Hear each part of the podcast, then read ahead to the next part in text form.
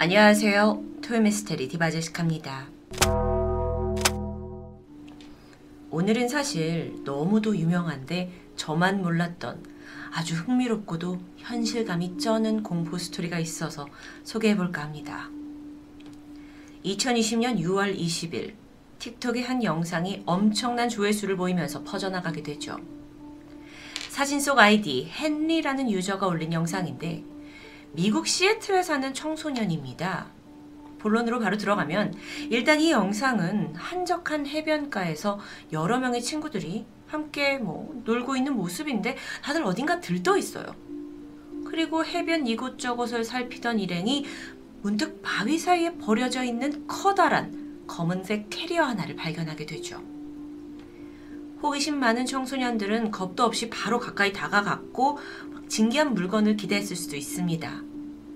그리고 이 일행은 검은색 캐리어 가방을 여는 과정을 고스란히 동영상으로 담아서 틱톡에 올리게 되는데요. 막대기를 이용해서 조심스럽게 뚜껑을 젖히는 순간 막 난생 처음 맡는 역한 냄새에 다들 코를 막게 돼요. 뭔가 고기 같은 게 오랫동안 썩은 악취랄까요? 그리고 결정적으로 가방 안에는 검은색 비닐로 둘둘 감싸진 무언가가 있었습니다. 아이들이 찍은 틱톡 영상을 실제로 보시죠. 자, 발견했고요.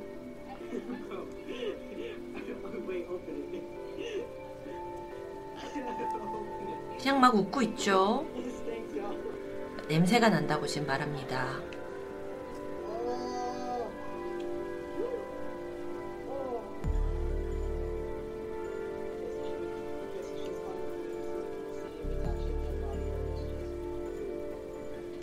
아이들이라서 뭔가 깔깔거리는 듯 하지만 불길한 예감에 즉시 신고를 했고 경찰이 여기에 도착하는 모습까지 고스란히 영상으로 남아 있습니다. 그리고 가방 속에 있던 내용물은 토막난 시신의 일부였죠. 일부라는 건 분명 다른 토막이 어딘가 있다는 겁니다. 경찰이 주변을 수색했고 머지않아 나머지 신체 부위가 담긴 또 다른 가방도 발견됩니다. 그런데 이때 세어보니까 다리만 4개, 즉 시신이 2명이란 뜻이겠죠.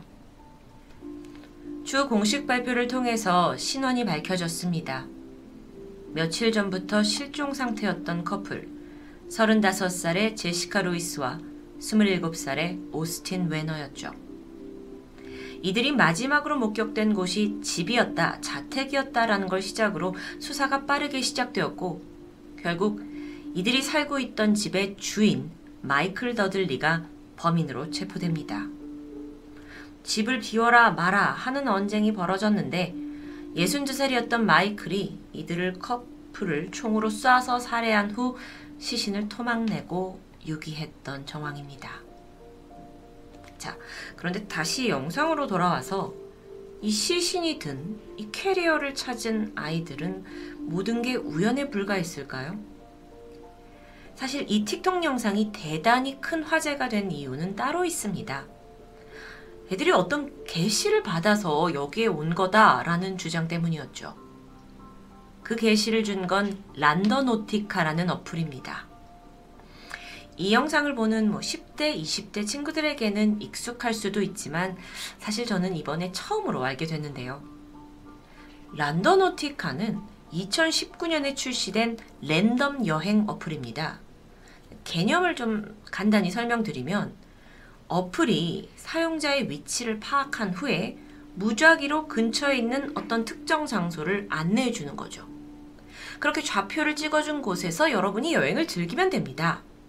음, 제 생각에 이건 뭔가 여행에 결정장애가 있는 사람을 위한 건가 싶었는데, 실제 이 어플의 목적은 이렇게 낯선 장소를 알려줘서 사람들에게 새로운 모험을 선사한다라는 신박한 개념이었습니다. 그런데 란더노티카에 아주 기이한 점이 또 있는데 이걸 이용한 여행자들의 후기가 하나같이 심상치 않다는 거예요.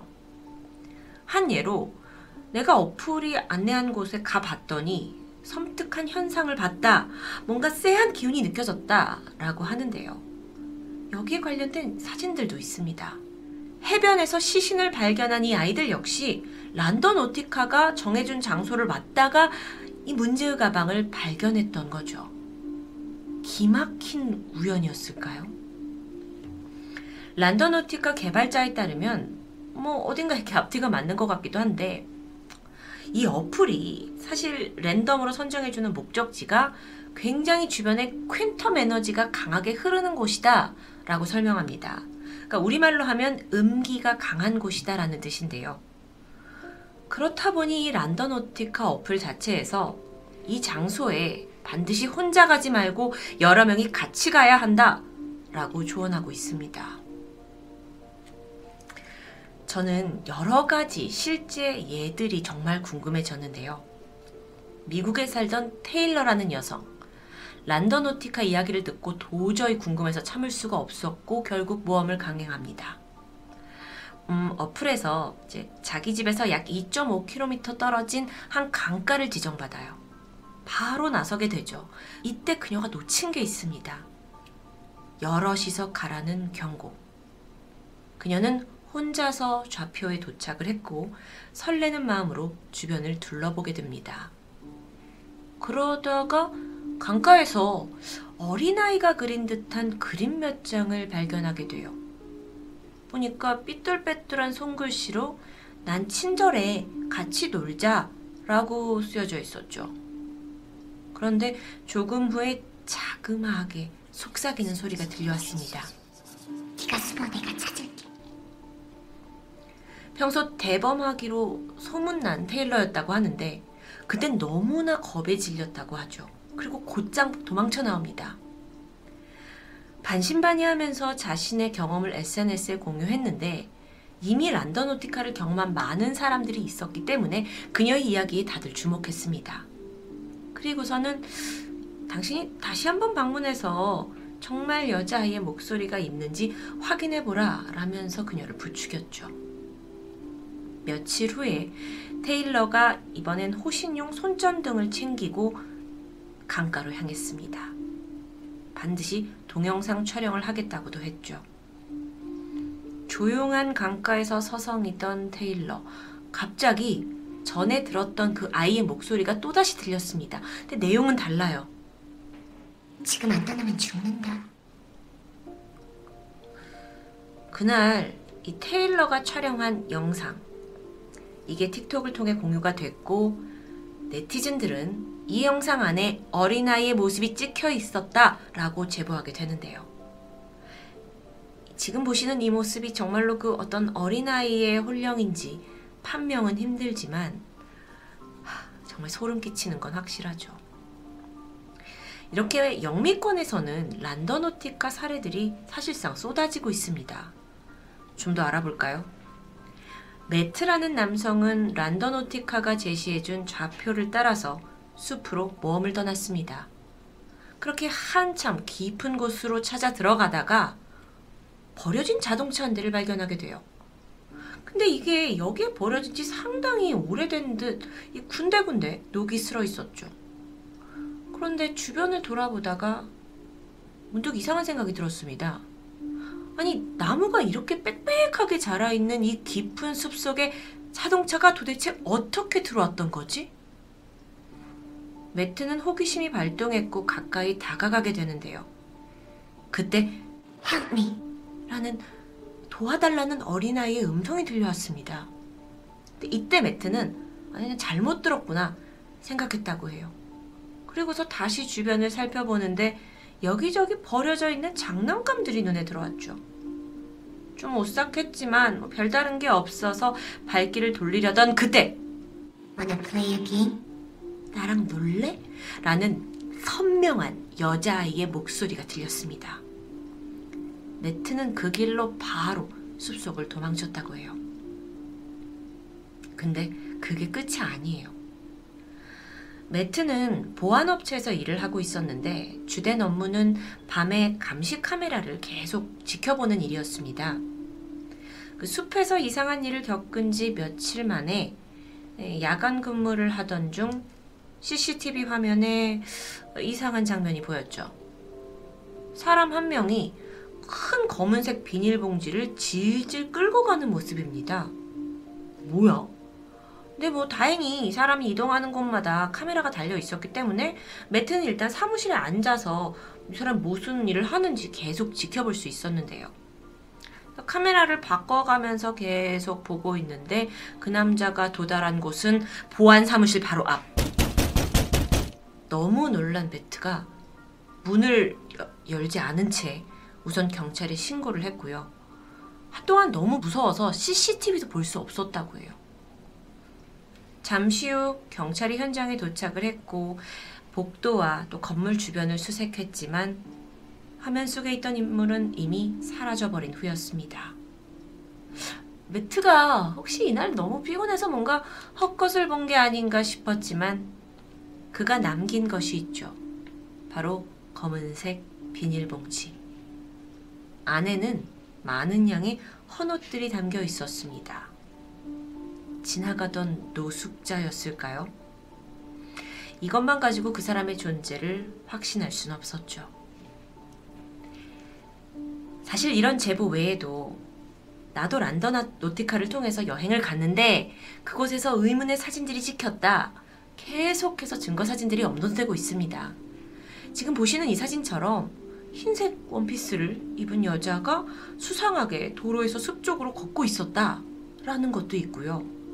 지금 보시는 이 사진처럼 너댓 명의 사람들이 기둥에다가 한때 머리를 맞대고 뭔가 의식을 치르는 듯한 아주 보기 힘든 광경도 포착되어 있습니다. 심지어 란더노티카 한국 후기도 있는데요. 가봤더니 주변에 범죄자가 살고 있는 곳으로 안내됐다. 또는 몇 해 전에 사망 사고가 난 저수지였다. 라는 경험담이 고스란히 있어요. 정말 이 란더노티카라는 어플이 일상적이지 않은 음기가 강한 에너지를 포착해서 사람들을 이끌고 있는 걸까요? 그걸 포착하는 게 가능한 걸까요? 물론 회의적인 분들도 있습니다. 란더노티카 여행 인증이 대부분 어떤 짧은 틱톡 영상으로 공유가 되고 있는데 이게 조작이 쉽지 않느냐. 그러니까 너무도 사람들의 관심에 목말라서 틱토커나 유튜버들이 자작극을 했을 확률이 높다라고 반박합니다. 행여나도 그 란더노티카 좌표에서 뭐 기이한 어떤 일을 겪거나 뭔가를 봤다 하더라도 심리학적인 관점에서 일단 새로운 낯선 곳에 간다는 것 자체가 좀 긴장감이 들죠. 거기에 미신적인 요소까지 더해져서 어쩌면 사람들이 착각에 빠진 거다라고 설명합니다. 평소 같으면 그냥 무심코 지나칠 건데 좀 기이하다고 생각되고 어떤 그런 착각이라는 건데 그렇다고 하기에는 사실 인터넷상에서 수많은 경험담과 사진들이 남아 있어요. 이 모든 게 다 착각일까요? 한편 란더노티카의 부작용을 경고하는 이들도 있습니다. 이 어플이 정해주는 소위 음지의 장소들이 대부분 외지고 위험한 장소가 많기 때문이에요. 그렇다 보니 인신매매 같은 흉악범죄에 악용될 수도 있죠. 충분히 가능합니다. 워낙 란더노티카가 유명하다 보니까 저도 검색을 해보니 뭐 유튜버나 또는 블로거 분들이 많이 시도를 하셨던데요. 그중 한 블로그에 여자분이 남자친구와 함께 다녀왔다는 후기도 있었습니다. 직접 가봤더니 그 주변은 다 아파트 단지라서 상당히 밝았는데 막상 그 좌표 지점만 어두웠다라는 후기였죠. 요즘은 요즘 세대 친구들에게는 란더노티카가 하나의 공포 놀이문화로 인식되고 있는 듯합니다. 혹시 뭐 불의의 사고가 나지 않을까 걱정하는 건 제가 이제 나이가 든 걸까요?